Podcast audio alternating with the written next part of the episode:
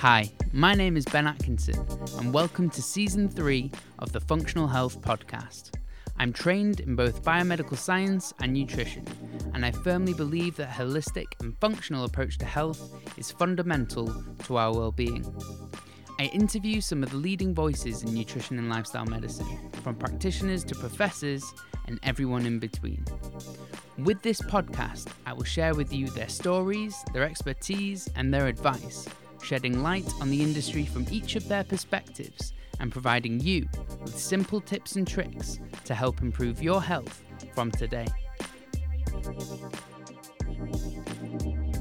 This week, I'm delighted to share with you my conversation with Dr. Rosy Daniel. Rosy is an integrative medical doctor who has held medical director roles at several institutions, including the Bristol Cancer Help Centre. Today, we focus on the mind body connection and the emotional and also the spiritual needs of individuals when they're healing or in times of stress. So, without further ado, Rosy, welcome to the show. Thank you, Ben. Um, so I've introduced you a little bit before. Um, you're, you're a GP. How did you get interested into this area specifically? Well, actually, Ben, uh, I was trying very hard not to be a doctor because my father, mother, brother, grandfather, uncle, and um, aunt were all GPs. Um, I wanted to do almost anything else. But during my teens, my best friend had an irritable bowel condition, like an ulcerative colitis. Mm-hmm. And I noticed the way that when she got upset and anxious and frightened, it flared up. And when she got happy and excited and fell in love, it went away. It really seemed to me that there was a connection between her mind and her body. And at the time, I started looking for what I was seeing, and I couldn't find anything until I finally found this idea in acupuncture um, of the mentals, how the mentals were affecting um, health. And what I was witnessing is what we would now call the mind body connection. Um, but this led me on, and um, I started down that path towards studying acupuncture. But so many people, we are talking way back now um, in the in the sort of 70s, 80s so many people were saying, "Oh, you don't want to study that acupuncture rubbish. Don't waste a brain like yours on on all that, uh, you know, stupid stupid stuff." And I realised that um, actually, if I was going to uh, have any kind of role as a bridge between these worlds, I would have to study as a doctor.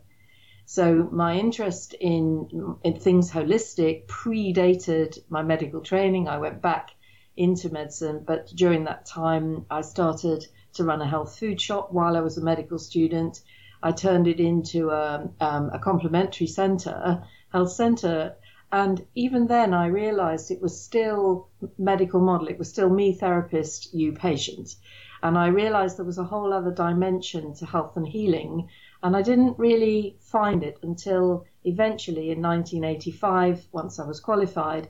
I found the absolutely amazing Penny Brohn uh, Centre, the what was called the Bristol Cancer Help Centre back in those days, and I started seeing this extraordinary thing of people getting well from the inside out once they started to pay attention to the state of their emotions, their mind, their stress, and their spirit. You know, whether they had become dispirited, lost, bored, you know, or even broken spirited.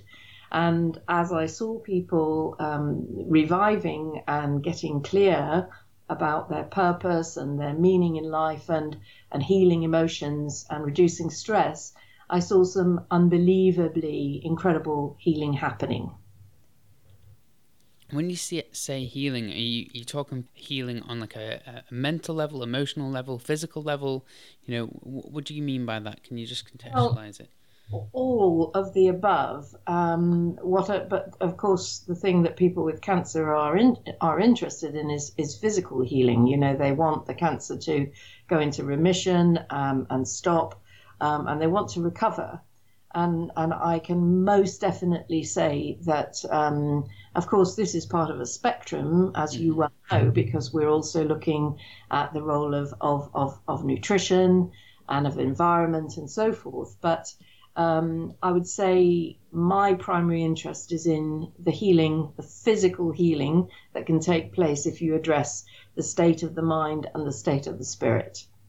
Okay, fantastic. And it's the, way that you've come at it so different, I guess, because I, many people that I speak to in this field have normally trained, were interested in medicine first and foremost, and then have trained in other modalities afterwards. But you're coming at it kind of from a different scenario. So whilst you were doing your medical degree, you were always interested in this side to begin with. And I got a lot of flack for it. Yes, I was described as the, the, the woman who knitted her own yogurt and you know the the hippie, hippie Rosy and all the rest of it. But um, no, it definitely that decision um, actually put me on a 13 year training journey from the mm-hmm. time I witnessed my friend going through this um, emotionally related illness um, through to being able to practice um, because you know there were the O levels, A levels, medical. I did a physiology degree uh, as an intercalated year, then the house jobs and the GP training and and so forth. So yeah, it was quite a journey. And then this, then the learning of all the integrative medicine side of things began because that's a whole other speciality. Um, mm-hmm not yet recognized as a medical speciality in this country, but it is definitely a huge speciality in its own right. Absolutely. So when you talk about the mind body connection, it might be hard for people to understand like what that really means. What kind of techniques did you use when you were first starting out, for example, and how did that influence your practice as a GP? Okay, well, I think let's just roll it back a bit and sure. talk first about the thing everybody understands, which is the effect of stress and fear mm-hmm. on the body. So the bottom line is we are hardwired for fight and flight if we get frightened. So this is a primitive response. If you're being chased by a tiger, you you you have to think and you have to run like hell. And that happens because your body switches on all the adrenaline and the cortisol and you're pumped um, and and uh, you're able to have this incredible response. But um, whilst that is happening, all the resources of the body are switched away from digestion, absorption, healing, immunity, growth, repair. So all the housekeeping functions of the body are put on one side because if you're being chased by a tiger, digesting your breakfast or healing a, um, a, a, cut or all these things are secondary. Even he, healing a cancer is academic if you're being chased by a tiger. Mm-hmm. Um, now, what's supposed to happen is that you get away from the tiger or you get eaten, in which game it's game, in which case it is game over. Yes. But you know, let's imagine we get away from the tiger and everything um, goes back into um, you switch out of sympathetic nervous system um, arousal across back into parasympathetic, let go, restore, self healing state. So the body literally switches over so that your digestion starts to work again and, and all those healing and immune functions. Now, the problem, as you've probably guessed in, in this day and age, is that most of us are in a state where it's like we're being chased by the tiger the whole time. Mm-hmm whether it's the bank manager, the lists, the debts, the this, the that, you know, um, and or, or, or not only external stressors, but another huge thing is self-stressing. So, what bars do we set for ourselves? What things have we learned um, from parents, from schools, from the government, you know, about doing more and working harder and achieving? And, you know, so um, that combination of both external stress um, coming at us and the stress we generate for ourselves can put us into an almost permanent state of, of adrenal um, activity, you know, so sympathetic nervous activity. And then when bodies um, adrenalized and full of cortisol, the immune system goes down.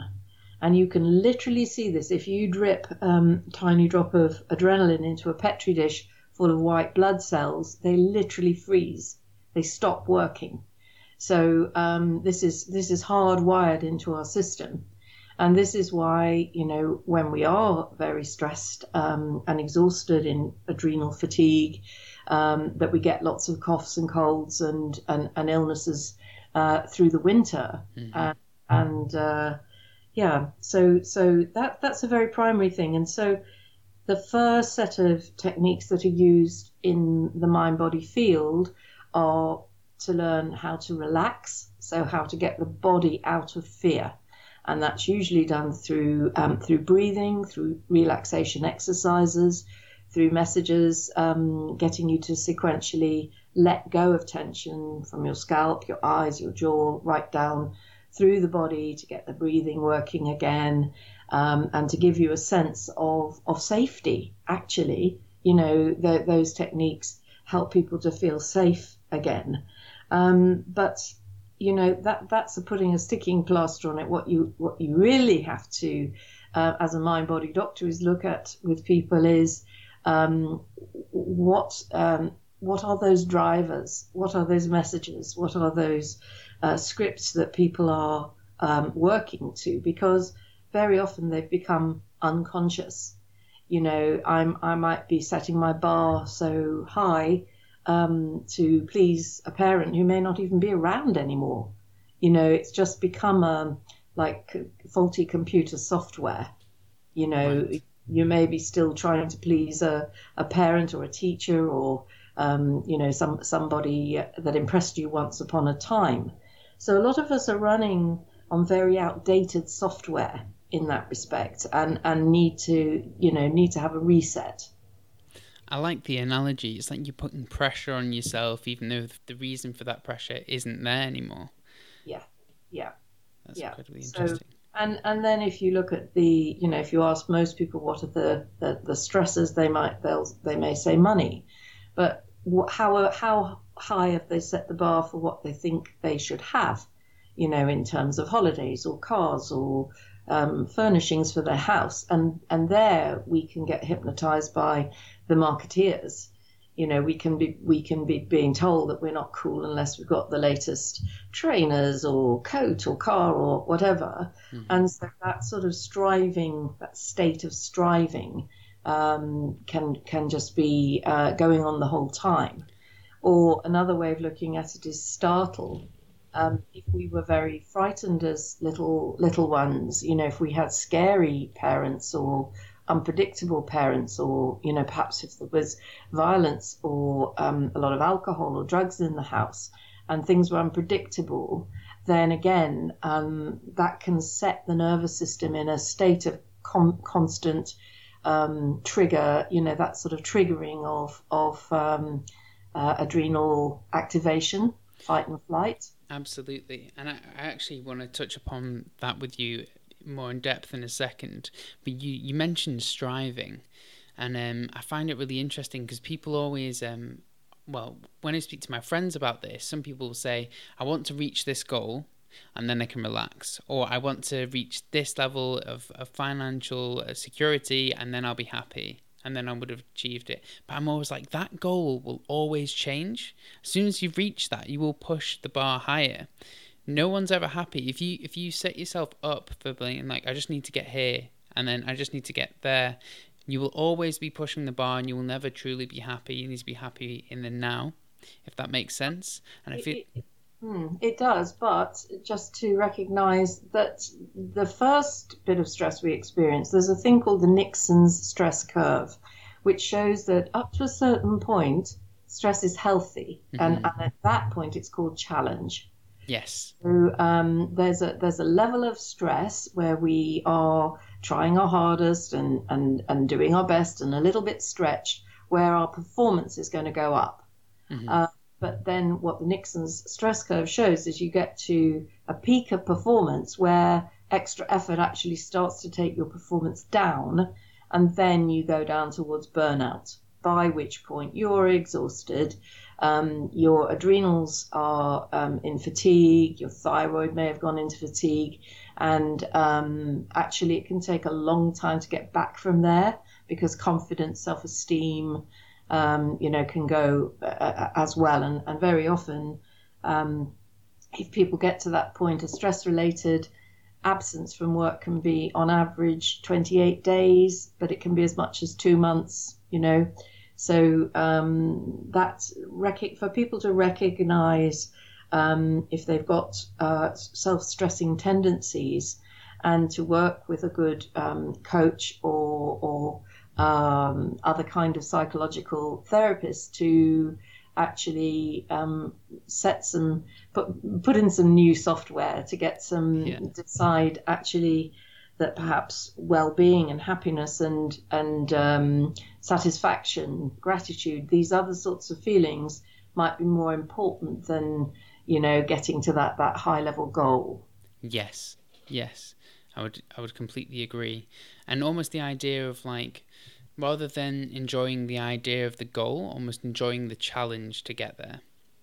Yeah, yeah, yeah. and learning what's what's healthy challenge where you feel great and you feel excited and motivated, or um, a kind of challenge where it's just become um, overwhelming. Mm-hmm. And the worst kind of stress uh, has been found to be stress over which we have no control. Right. So, um, one scientific study found that in the uh, civil service, that the people at ranks one, two, three, who had more responsibility, had lower stress markers than people in ranks you know, uh, going down from there, four, five, six, seven.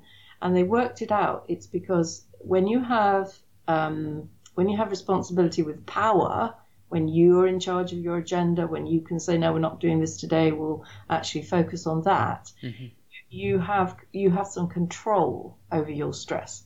But if you're the person where your desk is just do this, do this, do this, oh, and do this, and do this, and do this, and and it just keeps coming at you in a relentless tide of um, uh, of pressure, you know that is really soul destroying and and um, grinds people right down and and uh, they get to be in more risk of everything really heart disease, asthma, stress related illnesses. Um, yeah, so and, and and obviously susceptibility to infection think that's so important to, to kind of emphasize that our mental state and the way we perceive that stress can have a biochemical response. And that's a that's another thing which I'm, I'm aware of now more so than ever. People can go through the same scenario and have very different responses to the same scenario, and that's almost that resilience to that specific stressor, whether it be a um, a passing of a loved one in the family, or whether it be a challenging um, part of a job, for example. How do you f- see people respond or people's perceptions of stress in a clinical setting, and how does that relate to, to outcomes as well? Well, that's um, quite a complicated question, but I guess if, it is. Sorry. if, if, we unpack that a bit, um, uh, there's the, there's the question of our emotions as well. So we've looked at you know the pure the effect of threat and mm. stress. But the other thing is um, our emotional life and our emotional health. And um, there's a group in Bristol who've described what they call the human givens, which are a set of emotional needs which are as necessary as oxygen and food and water. You know, um, we all have needs for love, for reassurance, for recognition, for attention. Um, and affection. And um, when we don't get these things, um, we can get hurt, um, and obviously we can learn um, pain. We can learn emotional pain, and and situations can become emotionally charged for us. Um, so we can become sensitized emotionally to to given things. So um, you, you, know people can become hypersensitive to criticism, or you know even even a boss raising an eyebrow if you you know can can trigger a sort of whole cascade of of emotional um, response. So um, that's another whole part of this is understanding emotional health, and um, so you know stress is the first big chapter of this story the next one is um, knowing how we are emotionally and knowing if we are getting our emotional needs met.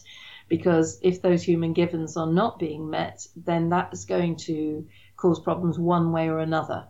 Either with um, us making uh, not so great attachments, uh, dependencies on people, dependencies on food, on booze, on drugs, on addictions like gambling or sex or things that might give us a, a, a short fix, a, a reward, mm-hmm. uh, but actually isn't meeting those really uh, baseline needs for, for love and safety and security, um, which is, as I say, totally primary. So, in a mind body, um, when you work as a mind body doctor, you're really looking to see, first of all, can a person express their emotion? Because what we found is that if people repress emotion, that suppresses um, the, the systems of the body. And actually, there are there are given emotions that are linked to different parts of the body. This is known about in Chinese medicine. So when we when we're full of grief, it, it can hit our lungs. Um, when we're full of anger, um, it can hit our stomach and our liver. If we're full of disappointment um, and fear, it can hit our kidneys. Mm-hmm. And if we're full of bitterness, um, often our pancreas and our spleen can be affected. And that might, might all sound a bit trite, um, you know, I know um, there are whole books on sort of what it means if, if I've got a pain in my ear or my toe. You know, it, it, it can go a bit far that model, but um, there are some very big links between the the repression of certain kinds of emotion and conditions of certain part, parts of the body. And all of this came really alive um, during the 80s and 90s when the science of psychoneuroimmunology mm-hmm. came into the picture. Um, people like Dr. Candace Pert, who wrote a fantastic book called The Molecules of Emotion, because they started to work out, they first of all discovered enkephalin or endorphin, which is the natural opiate, which is secreted um, uh, in, in response to certain feelings. But since that time, they have discovered hundreds of what they call informational substances that are secreted in response. And these are not neurotransmitters that go across synapses in nerves. That was how we thought before all of the nervous impulses went across the synapses. What they discovered is that these small molecules of emotion are secreted um, both by nervous tissue and by all the other kinds of tissue, that there's a massive communication system. And for example, if you cry tears of joy, they have different um, molecules of emotion than tears of fear or anger. Mm-hmm. And when you are unhappy, your hemoglobin can actually carry less oxygen than when you're happy. Um, so, That's astonishing. I did not know that. Yeah. So how I now start to see it is that if the sun comes out, you know, if we're all outside and the sun is shining, that the, the plants and the trees all start um, photosynthesizing. They get busy and they start to metabolize and um, produce more carbohydrates and, and metabolites and oxygen. Well, our cells are the same. Um, when when we are um, inspired and excited, our our metabolism G's up, and um, we literally the body functions in a different way under the influence of different emotions. So I, I now call this love light. You know, so when you are when you're lit up on the inside by things you love, um, actually all the machinery of the body works completely differently to if you're sad and depressed and blue. That's so interesting. I'm, I'm just, I don't know why my, my mind went there, but I was thinking all the athletes should be watching a comedy show before psyching themselves up for a race or something. Well, it, it makes my job really easy because actually the thing that brings people into the healthiest metabolic state is is happiness mm-hmm. and, and passion and excitement and and doing the things that they love. And um, so, one of the very first questions I ask people is, "What do you love?" You know, what do you love in your life? What turns you on? What really gives you a big buzz? um, uh, you know, and and quite often people had a had a hobby or a passion or a thing they used to do when they were younger, and then they got to be a boring old git, you know, doing, doing something they don't like anymore, and the whole system kind of drooped and and and didn't work so well. But the the most obvious example of this mind body connection is is um, when we fall in love. Mm-hmm. Um, I think uh, probably everybody listening has, has maybe fallen in love once. And, you know, the way that the metabolism speeds up, we're not hungry, we lose weight, um, we feel like we can live on air. Um, that's a really good example of the mind body connection working. And another simple one is if you just imagine now cutting, getting a nice yellow lemon out of a bowl of fruit and cutting it in half and then putting it against your mouth and squeezing it. Is anything happening? Yeah. the minute you minute you think about that lemon, oh goodness, and that sort of tart juice hitting your mouth, um, your saliva starts to flow. So if people say, "Oh, it's it's a load of rubbish," you know, that's a that's just an instant uh, thing that happens if you if you know if you imagine certain things, and it starts to um, make a make a physical response in the body. So that's really the third big element of this approach is that we then use this power of the mind body connection to actually create favorable um, uh, metabolic conditions in the body and the techniques that we use there are um, imaging, visualization, and affirmation.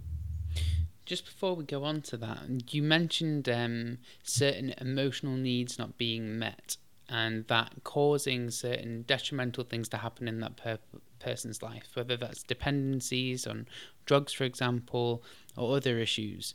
Could you give an example of emotional need not being met and how we can hopefully help prevent that? Okay, so if we go for the basics, you know, love, attention, affection, recognition.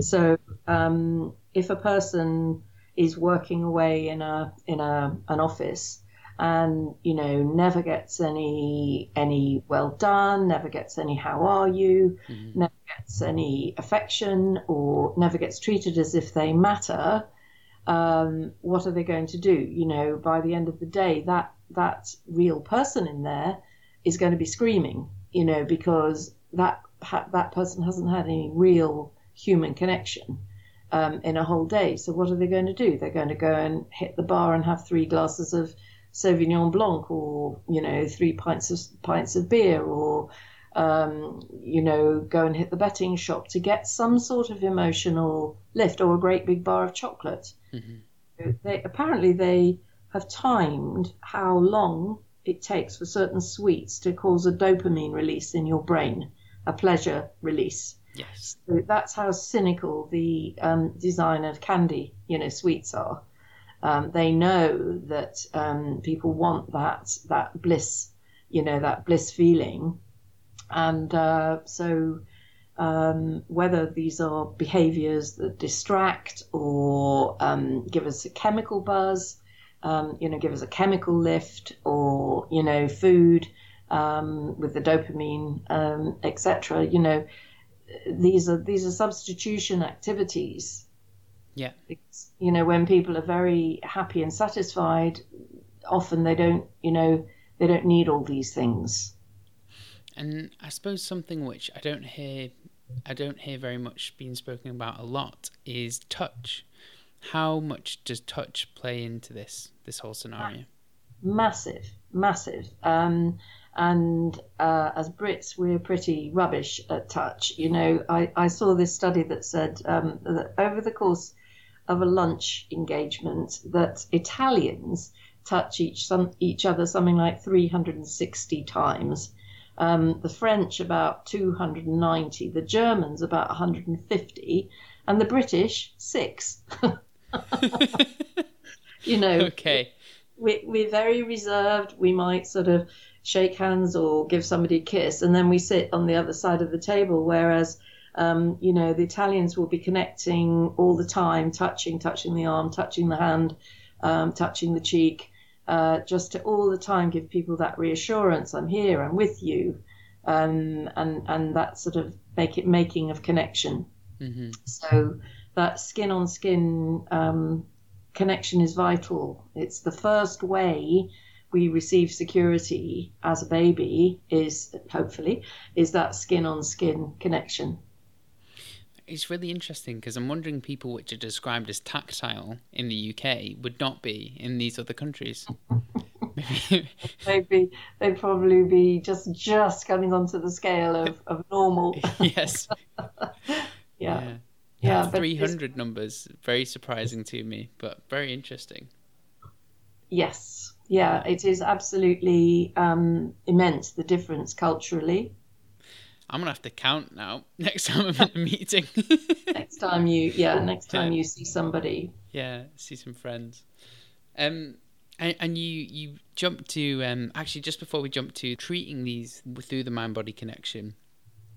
Um, I wanted to get your opinion on the differences because we talked about stress before between meditation and mindfulness, and how they differ and the effic- efficacy of them both to help deal with stress. Okay, so mindfulness is, is it has come out of meditation. Um, it's kind of meditation light, if you like. Um, so, so meditation has come out of um, most of the esoteric traditions of the East, be that uh, yoga or, or, or, be that Tai Chi or um, the, the idea that you learn how to still your mind. So, um, if you go up the tree of self help techniques, if you relax, you are learning to get fear out of the body. But when you meditate, you're you're actually learning to still the mind. Mm-hmm.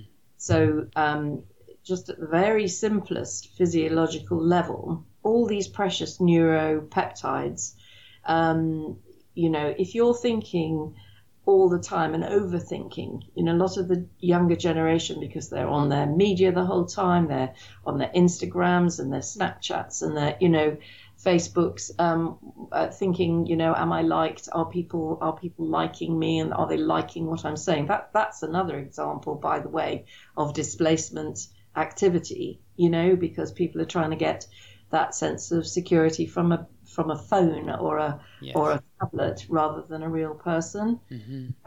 Yeah, but uh, you know, it, it, it's um, the, this this whole question of of um, getting our emotional gratification really is at the root of of absolutely all of this. And um, but in meditation, um, you you literally give that the mind a rest so that you're not using up because if you think, you know, you're thinking, um, what have I got to do? I've got to do my list. I've got to do the call. I've got to do this. Oh, does that person like me? Do I look okay?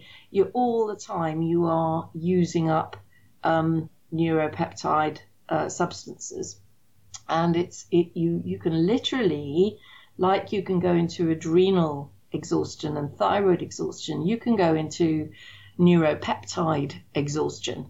Um, I mean, one of the one of the biggest examples of that is the come down after people take um, ecstasy or MDMA, mm-hmm. because in a very short period of time they've used up a lot of their um, neurotransmitters like serotonin and dopamine and, and these feel good chemicals. They kind of release them in one great big whoosh. Yes. And then they wonder, you know, if they take their their pill on, on Saturday, they wonder why sort of they're still coming down on Sunday. By, by, by Tuesday, they are flat because they are then going through that slump where they've got none of their natural um, neuropeptides and they've got to literally build them back up again before they feel normal. Um, you know, and I mean, as this is such a big and prevalent thing now, I have colleagues who won't go into companies and do trainings until Thursdays and Fridays because people have got their brain back right. by by Thursday and Friday. So, in meditation, the idea is that you you bring your mind into that place of complete stillness, complete re- repose, and and that gives the whole thing chance to reboot and regenerate.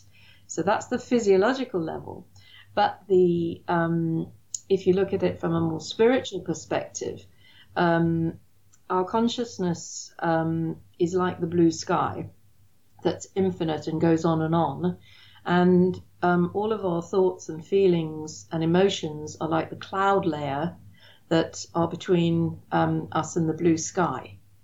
So if your consciousness is um, usually occluded by this thick cloud layer of, of, of what's going on in your mind, you never get to see the blue sky, let alone the sun. Mm-hmm if you learn meditation um, and bit by bit by bit, you, you usually anchor the mind, um, be it with a following the breath, looking at a candle, looking at a mandala, uh, repeating a mantra, a sound, um, so that you give the mind something to anchor, so that it can just stop. It, it can learn to stay in one place.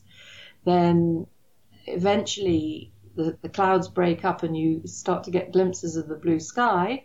And then every now and again the sun comes up and people get um, that amazing uplift. Um, people in all religions have meditation at the center. They talk about the kingdom of heaven being within. Mm-hmm. Uh, you know, the peace that passeth all understanding, that, um, you know, people can get into a very, very blissful place if they practice meditation. So, what is mindfulness? Well, Jon Kabat-Zinn, um, for the modern day, uh, not so very long ago, just created this idea that um, of just bringing your mind into the present. So it's not like you're trying to empty the mind altogether, but you're just trying to notice what's going on around you. So if I went into a mindful state right now, I can hear that my boiler's slightly humming. I can hear there's a bird. I can hear the background hiss of the recording. You know, so I'm I'm just becoming mindful of what's happening in this present moment Yes.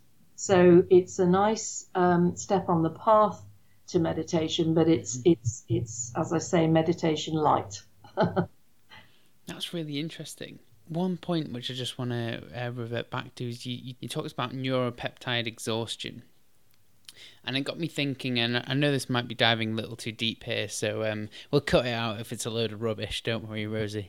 Um, but the idea between speaking to my friends about this the idea between introverts and extroverts and if an introvert is being you um, spoken to or in social situations too much they seem to get a little bit down and wanting to recharge and if an extrovert is excluded from social interactions they also get a little bit down and i'm wondering whether that neuropeptide exhaustion would work differently in different people depending on their personality traits it's just well, more of an observation then. I think it's a different phenomenon mm-hmm. um, because I think we there's a spectrum of the degree of pleasure we get from people and that, and that we don't. So um, extroverts love being around people and can't stand being on their own, and vice versa. An introvert loves silence, loves to be able to hear their own thoughts, finds their own company um, very soothing and pleasing. So I don't think it's so much, yes, you know, um, you might start feeling a bit miserable if you're an introvert that's in a crowd or a, an extrovert that's in a, you know, isolation.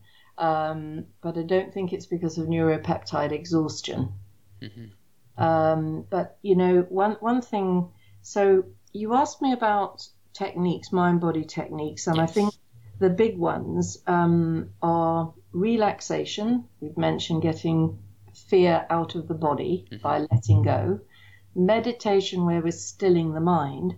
But then there are a couple of other biggies, which is when you use the mind to create a, a given state in the body. So um, they're called imaging and visualization.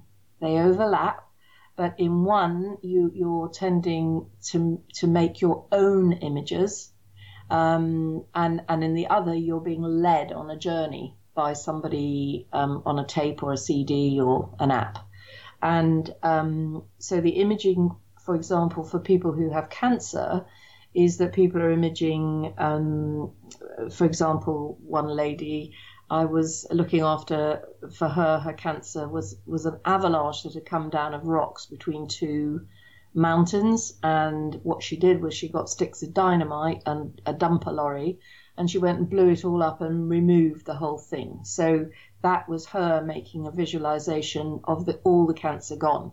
For another lady, it was um, she visualized her cancer like a block of ice uh, that was in her belly, and she then visualized herself lying on the sand in the hot, hot sun, and um, uh, just imagining it all completely melting away. And in that second lady, uh, actually, it did all melt away. She, she, uh, what had been a huge lymphoma, about something like eight inches across, went down to the point that all they could see on the scan was a scar where it had been. So um, this mind over matter side of things is is really important, um, and and in visualization, it might be that I'm leading you on a journey to a sunny beach or to a beautiful sanctuary, and I'm giving you more and more lovely images um, of things that are going to make you feel um, either safe and happy or excited or uh, to perceive um, a healing gift or something that, that, that you might have given to you. So you can take, there are a lot of these things available. Um, and they're very powerful. And, and I think probably that that leads me to the corker in the mind body um, sort of deck of cards, which is the role of belief. Um, because studies that have been done looking at people who survive cancer, um, where it all maps is is around belief. So people who survive cancer um, in extraordinary ways tend to be people who believe in their own own ability to uh, heal themselves, who believe in higher the the idea of a higher power to heal themselves, who use belief-based therapies like hypnotherapy, and who use belief-based practices like visualization and imaging and affirmation, where people make choices about how they want things to come out. So it would appear that um, uh, going back to this idea of software and you know that people who have really strong positive belief systems and who reinforce them by um, giving themselves positive messages have incredibly different outcomes. The best example of that is a study um, of a guy called Professor Leslie Walker, who hyp- hypnotized ladies having chemo. Um, half the group uh, didn't get the hypnotherapy, and the other half got hypnotherapy with the message that the chemotherapy was going to cure them. And some nine years later, around 49% more ladies were alive in the group who, who had received hypnotherapy than not. I mean, that's a really powerful one. Um, so, you know, um, if you need any more convincing of the power of the mind, um, you know, uh, that's it. And, and this is why the difference. You know, if, if people go into a uh, a very medical situation and the uh, doctor says, "Oh, you know, um, you're doing okay, but you know this cancer will get you in the end." Mm. You know, it, that is hypnosis. That is a negative suggestion from the voice of authority. You know, whereas um, if people walk into the kind of place I train, the the Penny Brohn Centre, and, and walk into a whole building full of people that know, don't just believe, but that know that healing is possible, then um, that starts to create different beliefs and different outcomes. Fantastic. Although this isn't to do with cancer, um, I do remember something which is incredibly powerful as well. It was a, it was a study done on cleaners, and it was cleaners that half, half the group were told that they were doing exactly what um, the Surgeon General's recommendations for how much exercise you should get in the day, and the other half weren't. Um, and the group that were told that they were meeting the requirements, exercise requirements for the day, lost weight, reduced their blood pressure. And I, will link to the study in the show notes for people to look at. But it just shows that it, it can relate to so many different aspects of your of your life and your health. Um, and it really is truly powerful. And that study, Rosy, I'd love to link to that as well that you just mentioned. Yeah, yeah. Well, the the the Leslie Walker, um, he he uh, he's retired now, but he's a behavioural oncologist, and he was in Aberdeen, but then he moved to Hull and set up a whole centre in Hull for the study of mind-body connection. Um, so that that one study I've quoted is now quite an old study, but that that team have been working ever since. So anybody interested specifically in this field should check out um, what's coming out of that whole Hull, Hull Centre. I think they call it for, for behavioural oncology or, or mind body study. You know that that would find it if you if you googled it. Brilliant. Um, and just one last thing before I jump on to, to my famous last three questions. Um, for for listeners at home that might be struggling to to get into the the realm of visualization because you said these two different cancer patients had very different visual visualizations of their cancer how would someone do that themselves at home maybe they're struggling with a problem or an illness themselves Yeah, well, uh, uh I've done some CDs myself. Okay, I've done, brilliant. I've done one called Cope Positively with Cancer Treatment, um, which is about, because again, it's been shown that if you can visualize um, your treatment as your friend, if you can um, actually go into a, to a treatment really relaxed, that the outcomes are greatly improved. Mm-hmm. So that's the first one, cope positively with cancer treatment. The second one is called Images for Healing Cancer, which has got three or four different kinds of visualization on it. So it's got that one where you see the cancer disappearing altogether. It's got another one where you see yourself completely healed a third one where you do an important thing called repairing the timeline. Because if people get a life threatening diagnosis, they can collapse their timeline and stop thinking they have a future. So, in this um, exercise, we're seeing um, where are we in one year, two years, three years, five years, 10 years, 15 years to sort of inhabit our future again. And then the fourth track is, is, a, is a visualization where I take people on a on a healing journey. So that's images for healing cancer.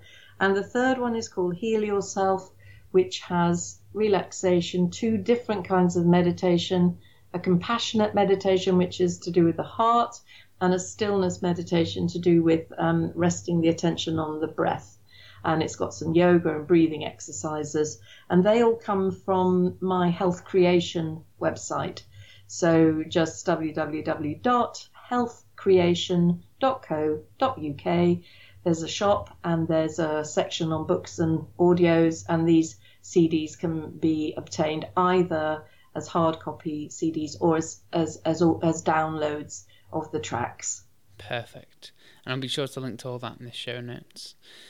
Um, so one of the the questions that I ask everyone that comes on the show, Rosy, is what is the biggest health change that you have made in your life, and why?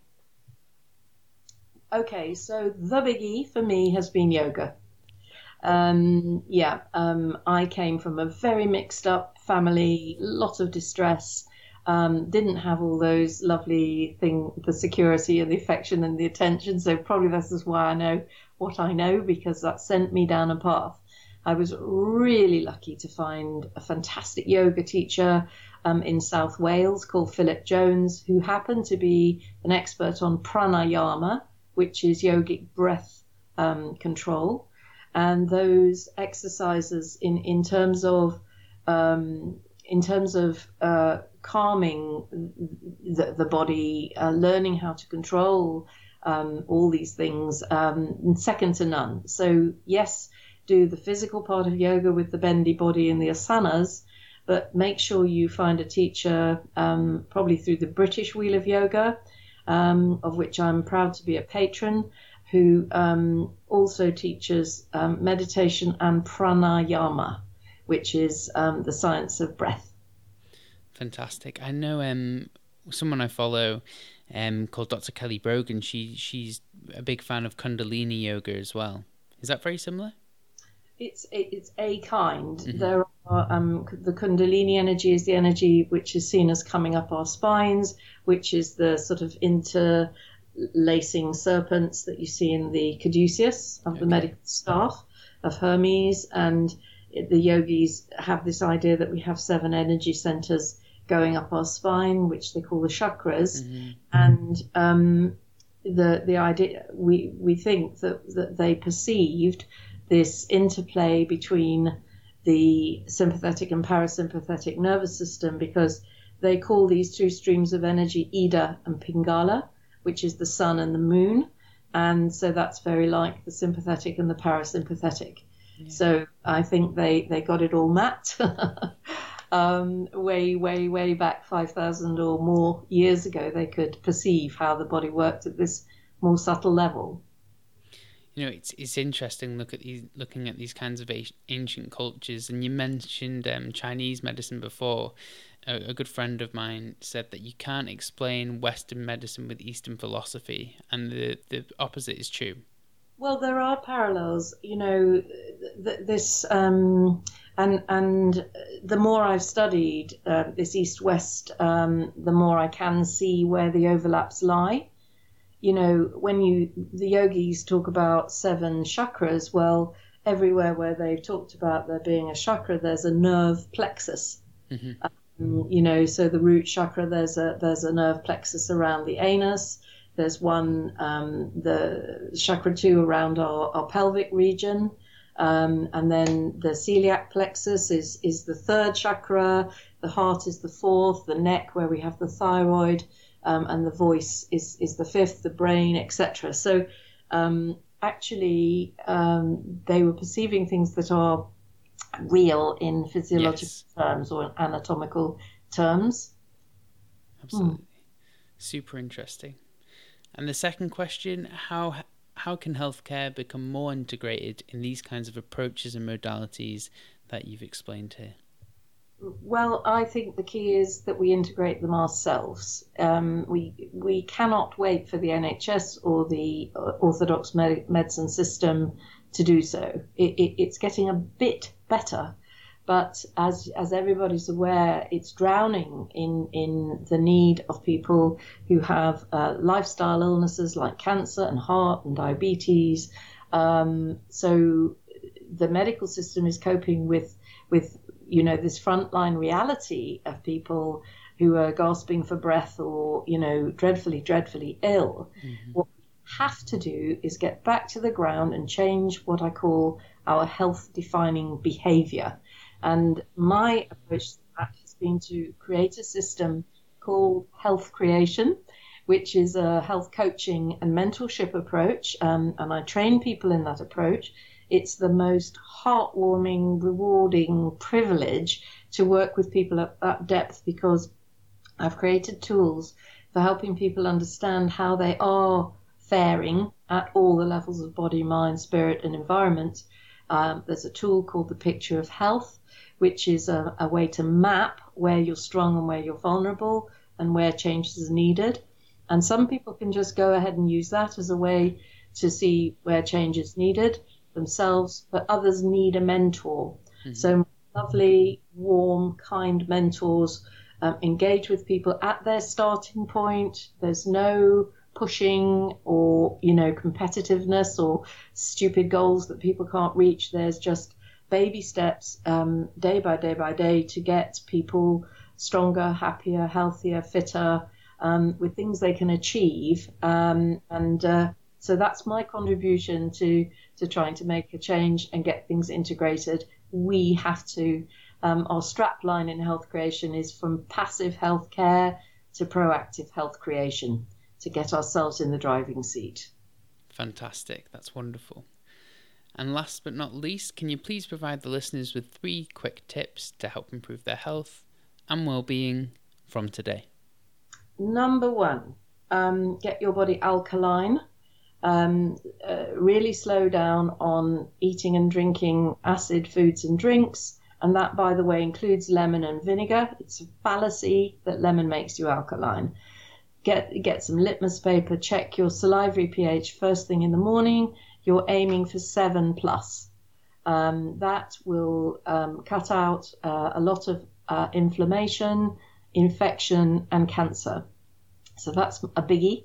Tip number two um, would be uh, to get yourself to a yoga or qigong or, or tai chi class um, to actually, as they say in the hokey cokey, put your whole self in. You know, um, get uh, yourself working with these old ancient techniques, which which really work at all levels of mind, body, and spirit.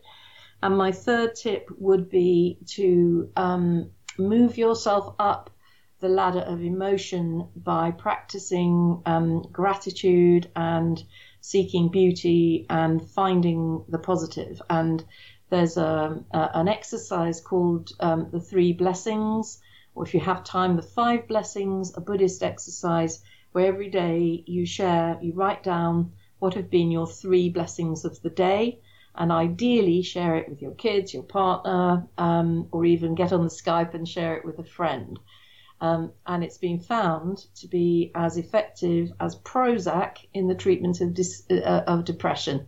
So all of us don't have to. We don't have to be victims and say, "Oh, I'm so miserable, I'm unhappy." Actually, that on which you focus expands. So if you focus on that which is beautiful and gives you pleasure and start expressing thanks and gratitude, your whole level goes up.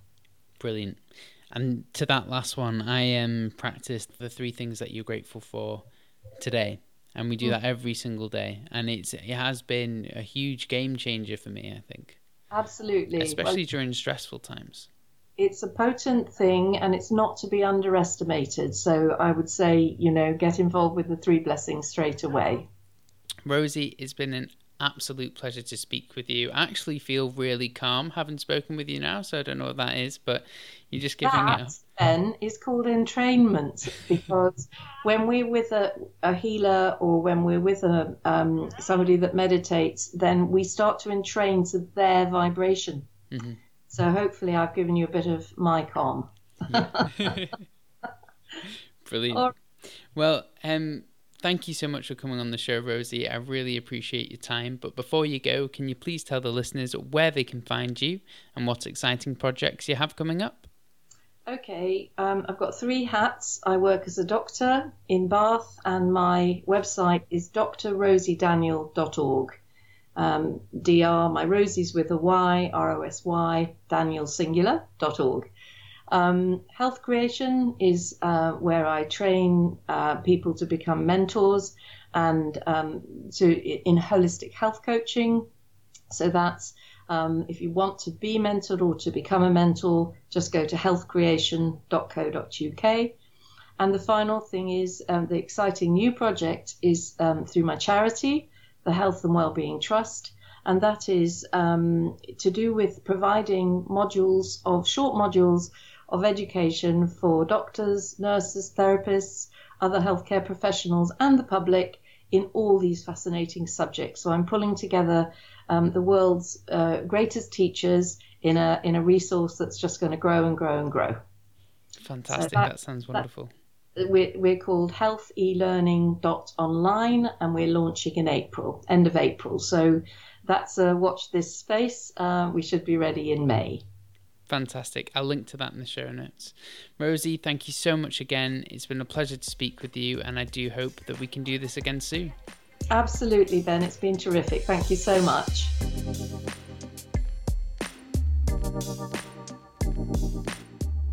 Thank you for listening to the Functional Health Podcast. You can find links to everything that we talked about today in the show notes. If you have a second, please consider leaving a five star rating on iTunes. It really does make a huge difference and helps get this valuable information out and reach more people. Don't forget to subscribe so you can stay up to date and know whenever I release a new episode.